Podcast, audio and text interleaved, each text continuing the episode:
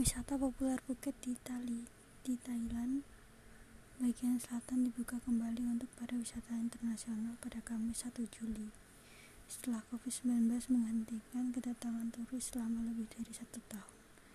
Turis tidak lagi diharuskan menjalani karantina apa pun jika telah sepenuhnya divaksin di negara mereka setidaknya selama 14 hari dan tes negatif pada saat kedatangan.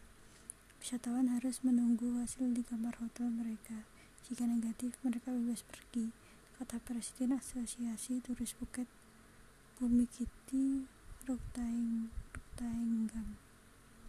Mereka bisa bepergian bebas, tapi harus di dalam Phuket.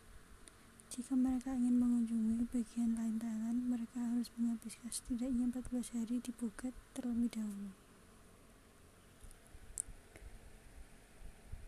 Juga dikenal sebagai mutiara laut, Andaman, Phuket menjadi provinsi pertama di Thailand yang menyambut kembali wisatawan internasional tanpa persyaratan karantina.